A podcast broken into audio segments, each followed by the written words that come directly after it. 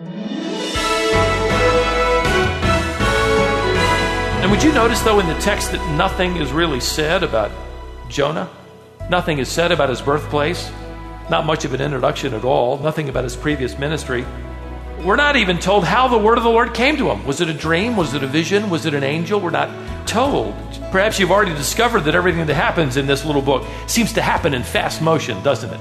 Everything is quickly. It even starts with and. It just it starts in fast motion and just continues to move forward. Everything that can be left out is left out. Nothing clutters the hallways of this story.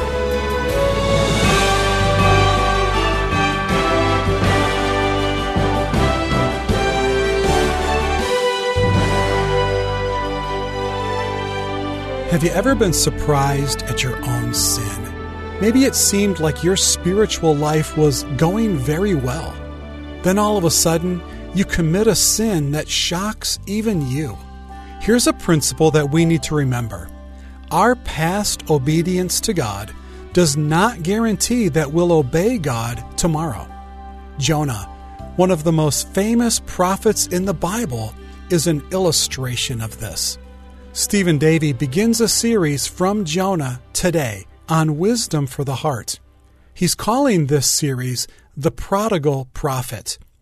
As we examine the successes and the failures of Jonah, and observe how God treats him and those he preached to, we'll see that the book is not about a big fish. It's about the grace of God. Let's get started.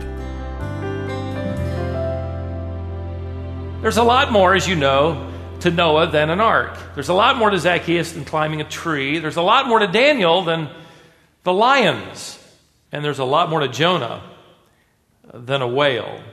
But the truth is, when we think of Jonah, that's the first thing that comes to our mind. It's Jonah and the whale. It's a fish story. Well, it's much more than a fish story.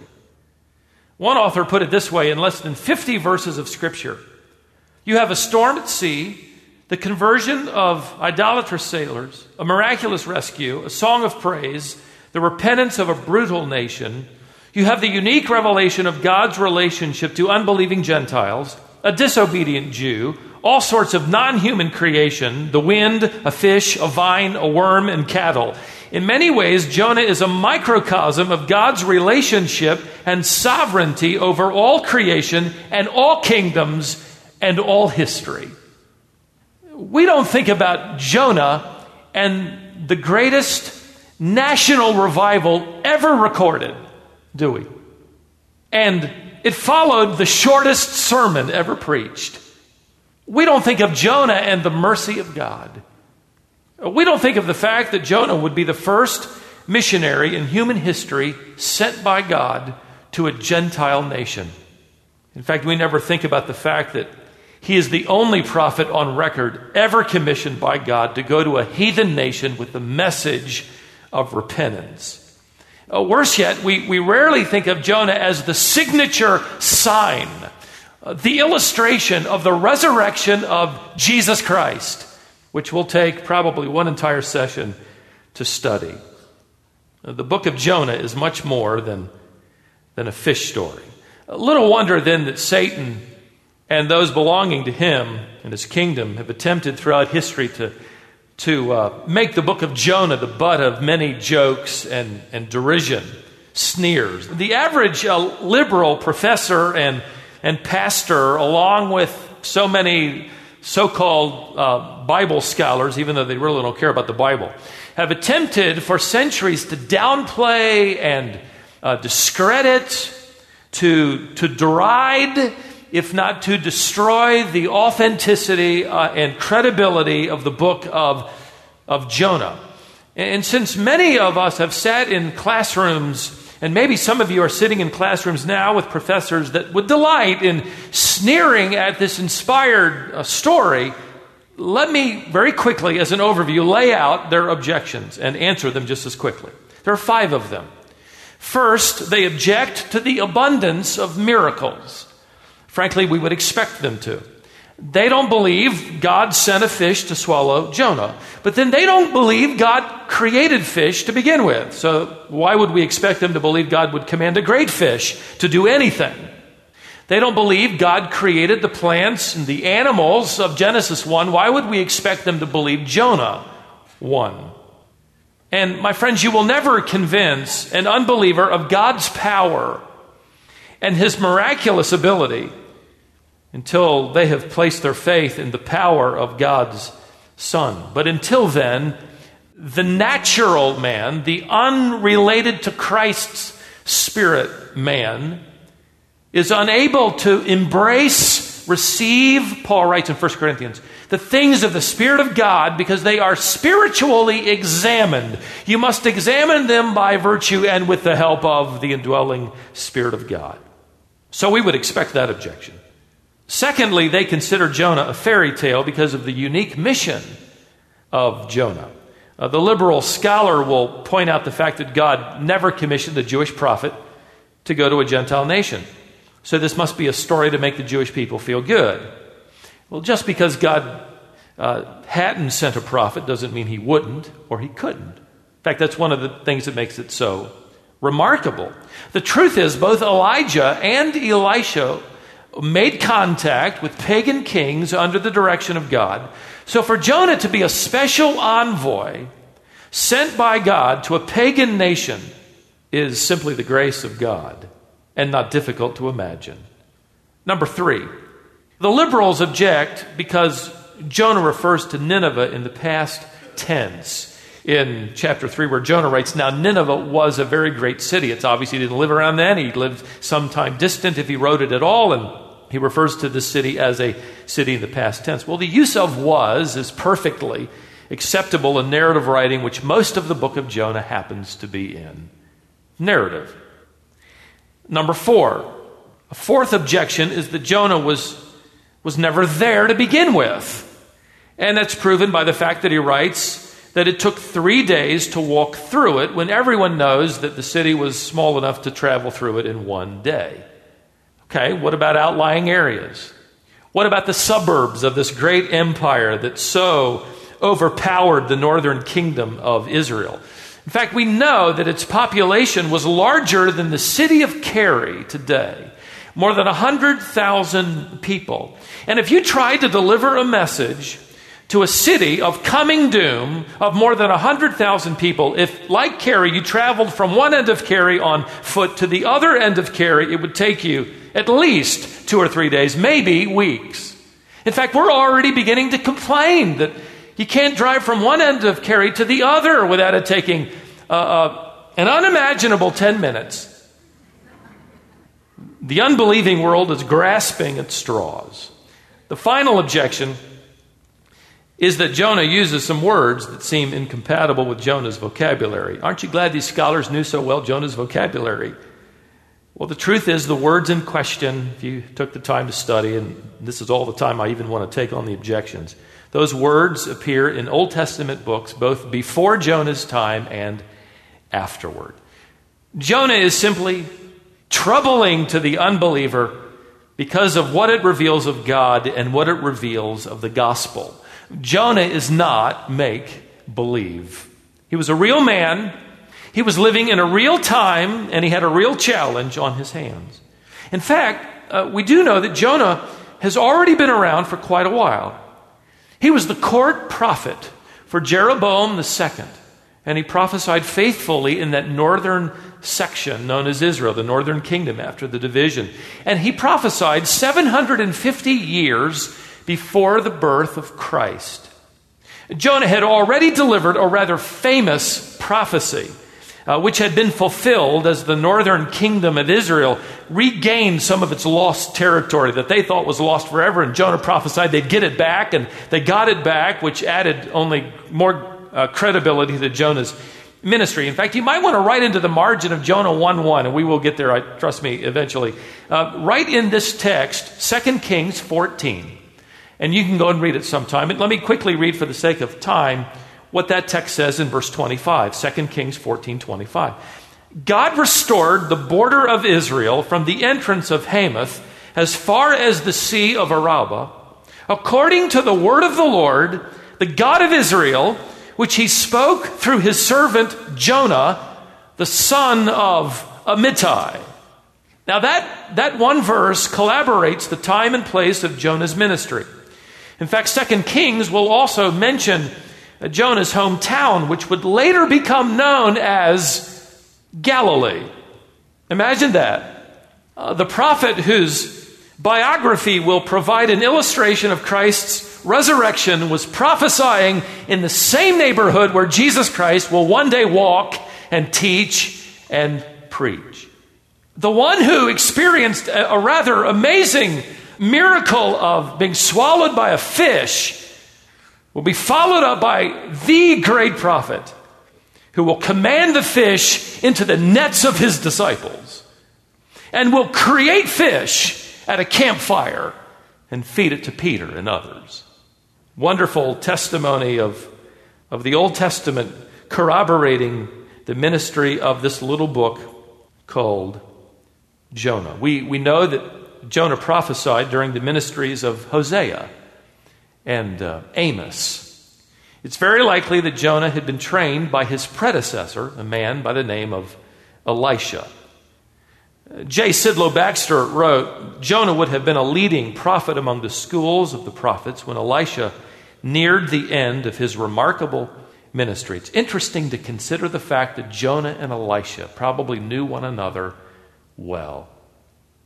Jonah was one of the revered prophets of the Jewish people.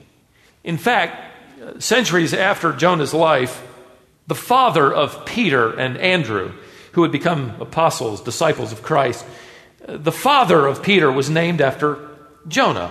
More than likely, after the famous prophet as his namesake. You remember that Peter was known originally as Simon Bar Jonah.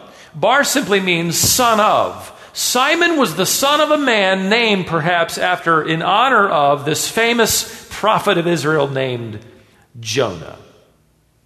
So, as far as the average person of, of this day, Jonah was, um, was a prophet who had helped Israel succeed.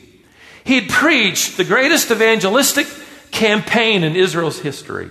He saw the pagan kingdom of Nineveh come to faith in God, and, and he came for his crusade on a private cruise ship, didn't he? Specially made by God.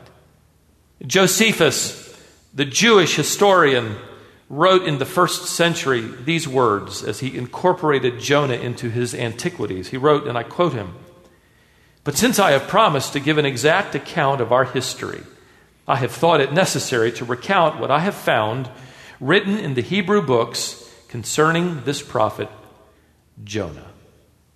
150 years after the death of King Solomon, Jonah is preaching in Israel. This is not fantasy or fiction. Jonah is for real. So let me invite you to turn to these uh, 48 verses of Scripture and take a closer look with me at the life and times of, of the prophet Jonah. Now, for some of you, your translation will accurately begin with a little word and or now. It's not in my translation, so for a moment I have to preach on a word before we get to the book of, of Jonah. Now or and. It's the little Hebrew word, it's the little vav uh, that is often uh, translated and. And it reveals the interesting point that verse 1 of Jonah followed the previous verse of something else. We're not told what or where or by whom. Uh, Warren Wiersbe made the interesting note that if one of his books began with the word and, his editor would probably wonder if something had been lost, including his ability to use the English language. You don't start with and unless it follows something closely God chose in his wisdom not to let us know what that was. There are several books of the Old Testament, by the way, that begin with the word and.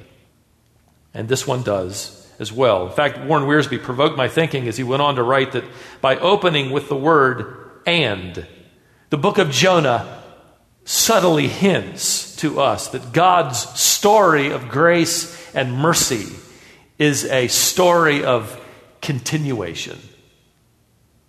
And note further in verse 1 And the word of the Lord came to Jonah. Now, whenever you read, and the word of the Lord came to, this is a formulaic phrase that, that marks the true prophet of God. The true prophets of God had the word of God coming to them. There were false prophets who claimed to speak the word of God. They claimed to have the word of God, but they only took God's name in vain when they said they had. They hadn't. They spoke their own dreams and their own, uh, uh, their own make believe stories. To have the word of the Lord come to you would have either been a mark of authentication as a true prophet of God, or it would be someone other than a prophet that would be asked to participate in some special mission of the Lord. So the word of the Lord comes to you because you're going to have a special mission from God or to authenticate that you are a true prophet of God. And for Jonah, then, it was the authentic mark. It, it was the fingerprint of true prophetic uh, ministry. But know this when the word of the Lord comes to someone, it means something is about to happen, doesn't it? Someone is about to slip into action. Something is going to happen to somebody. And would you notice, though, in the text that nothing is really said about Jonah? Nothing is said about his birthplace. Not much of an introduction at all. Nothing about his previous ministry.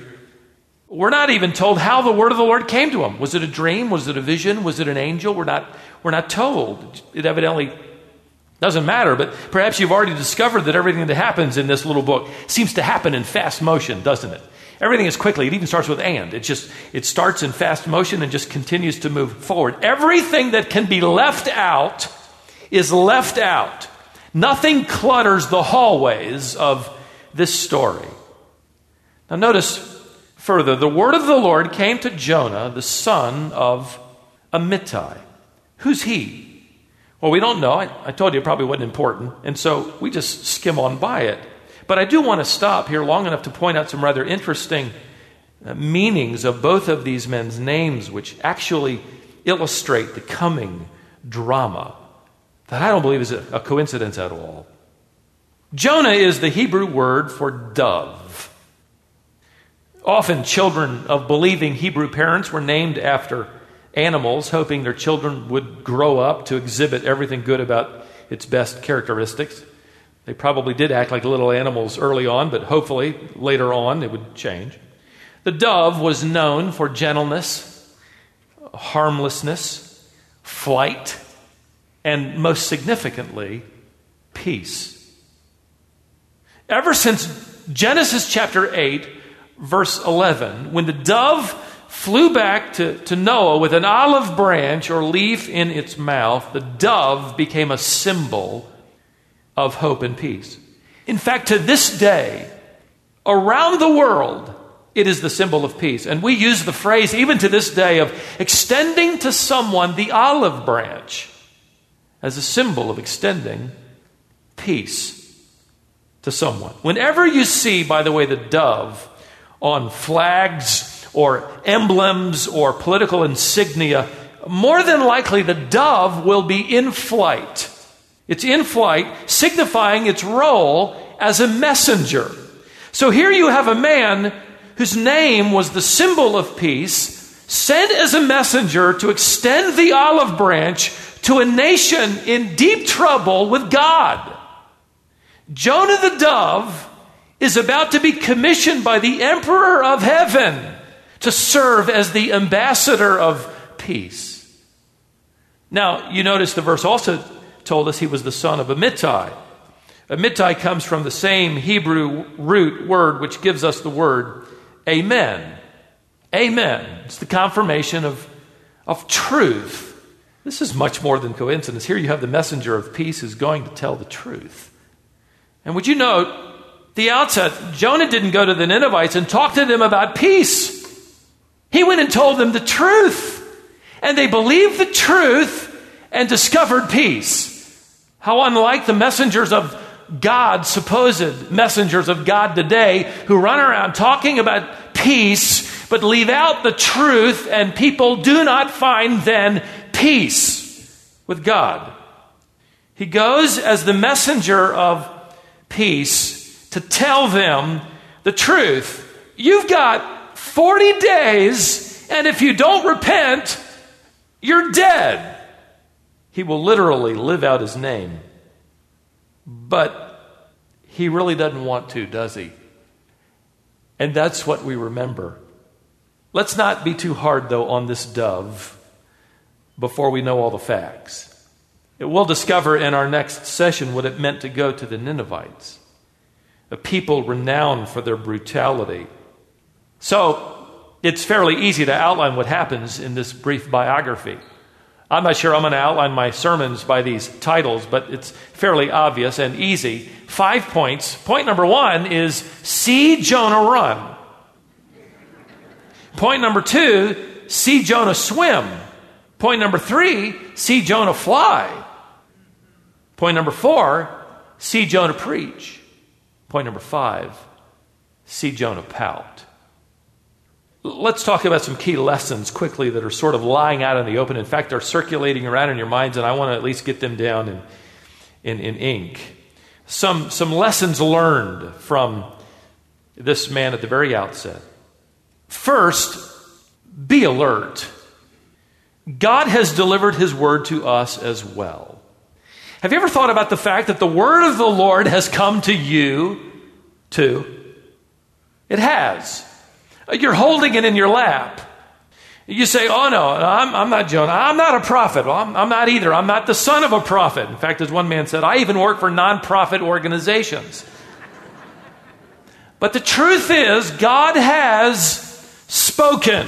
He spoke long ago to the fathers in the prophets in many portions and in many ways, but He has spoken unto us in these last days through and by His Son.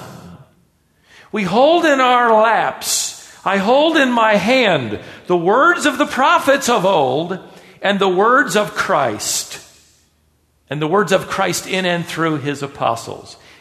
Be alert. God has spoken. The word of the Lord has come to us as well.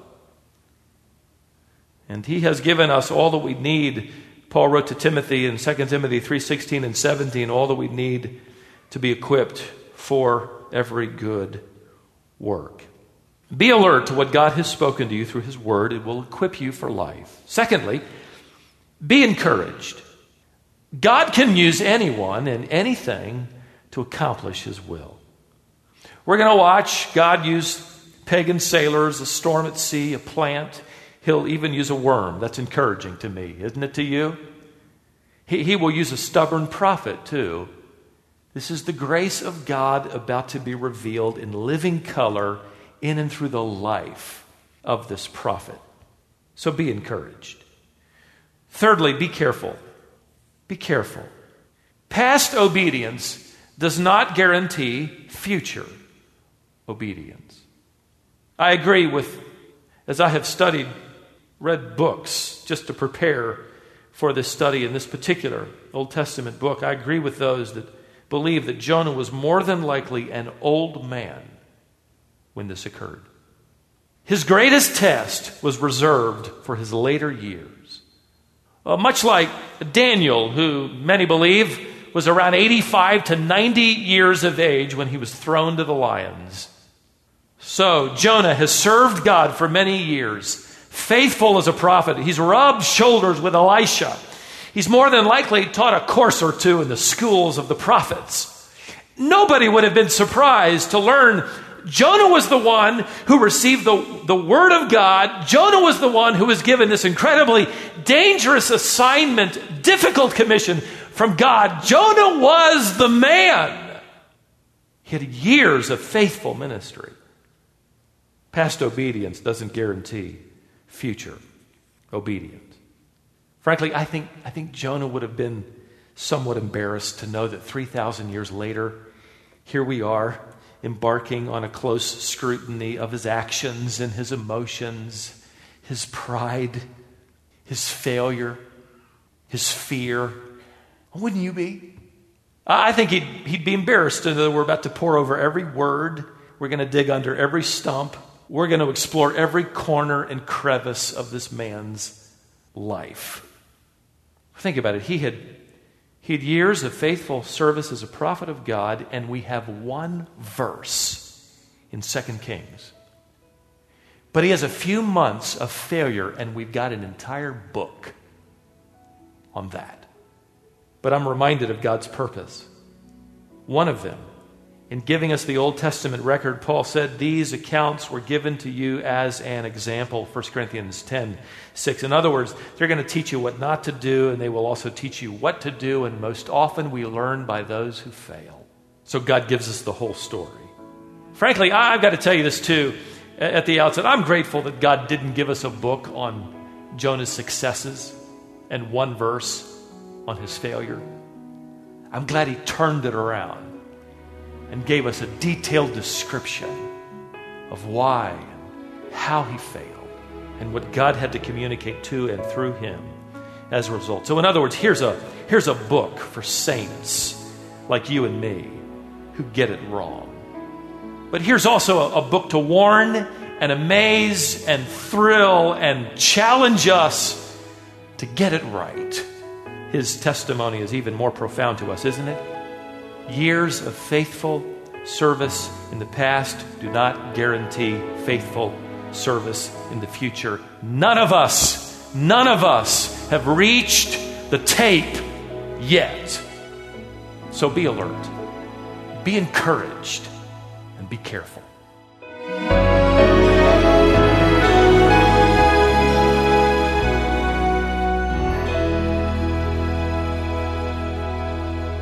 With that, we bring this lesson to a close, but we're just getting started with this series from Jonah here on Wisdom for the Heart. Stephen Davey will be bringing you the rest of this series over the next several broadcasts. Between now and the next time we're together with you, I hope you'll take advantage of a very special offer that we have right now. Stephen has a hardback book that contains his practical and pastoral exposition of Jonah. We want to make this resource as accessible to you as possible. So during this series, it's available to you for the amount it costs us to have it printed. There are two ways for you to get your copy. Go to our website, which is wisdomonline.org. You'll find a link to this resource right on our homepage. You can also call us and we can give you information over the phone. The number here at the Wisdom International office is 866 48 Bible or 866 482 4253. Ask about the Jonah book when you call. Well, thanks again for joining us today. We're so glad you were with us, and I hope you'll be with us for the rest of this series. We'll resume next time here on Wisdom for the heart.